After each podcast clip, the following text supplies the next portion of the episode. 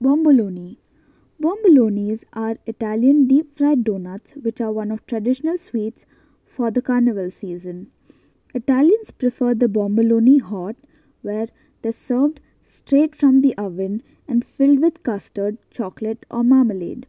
It is said to be of Tuscan origin, but they are commonly sold as a snack in numerous bakeries and coffee shops throughout the country.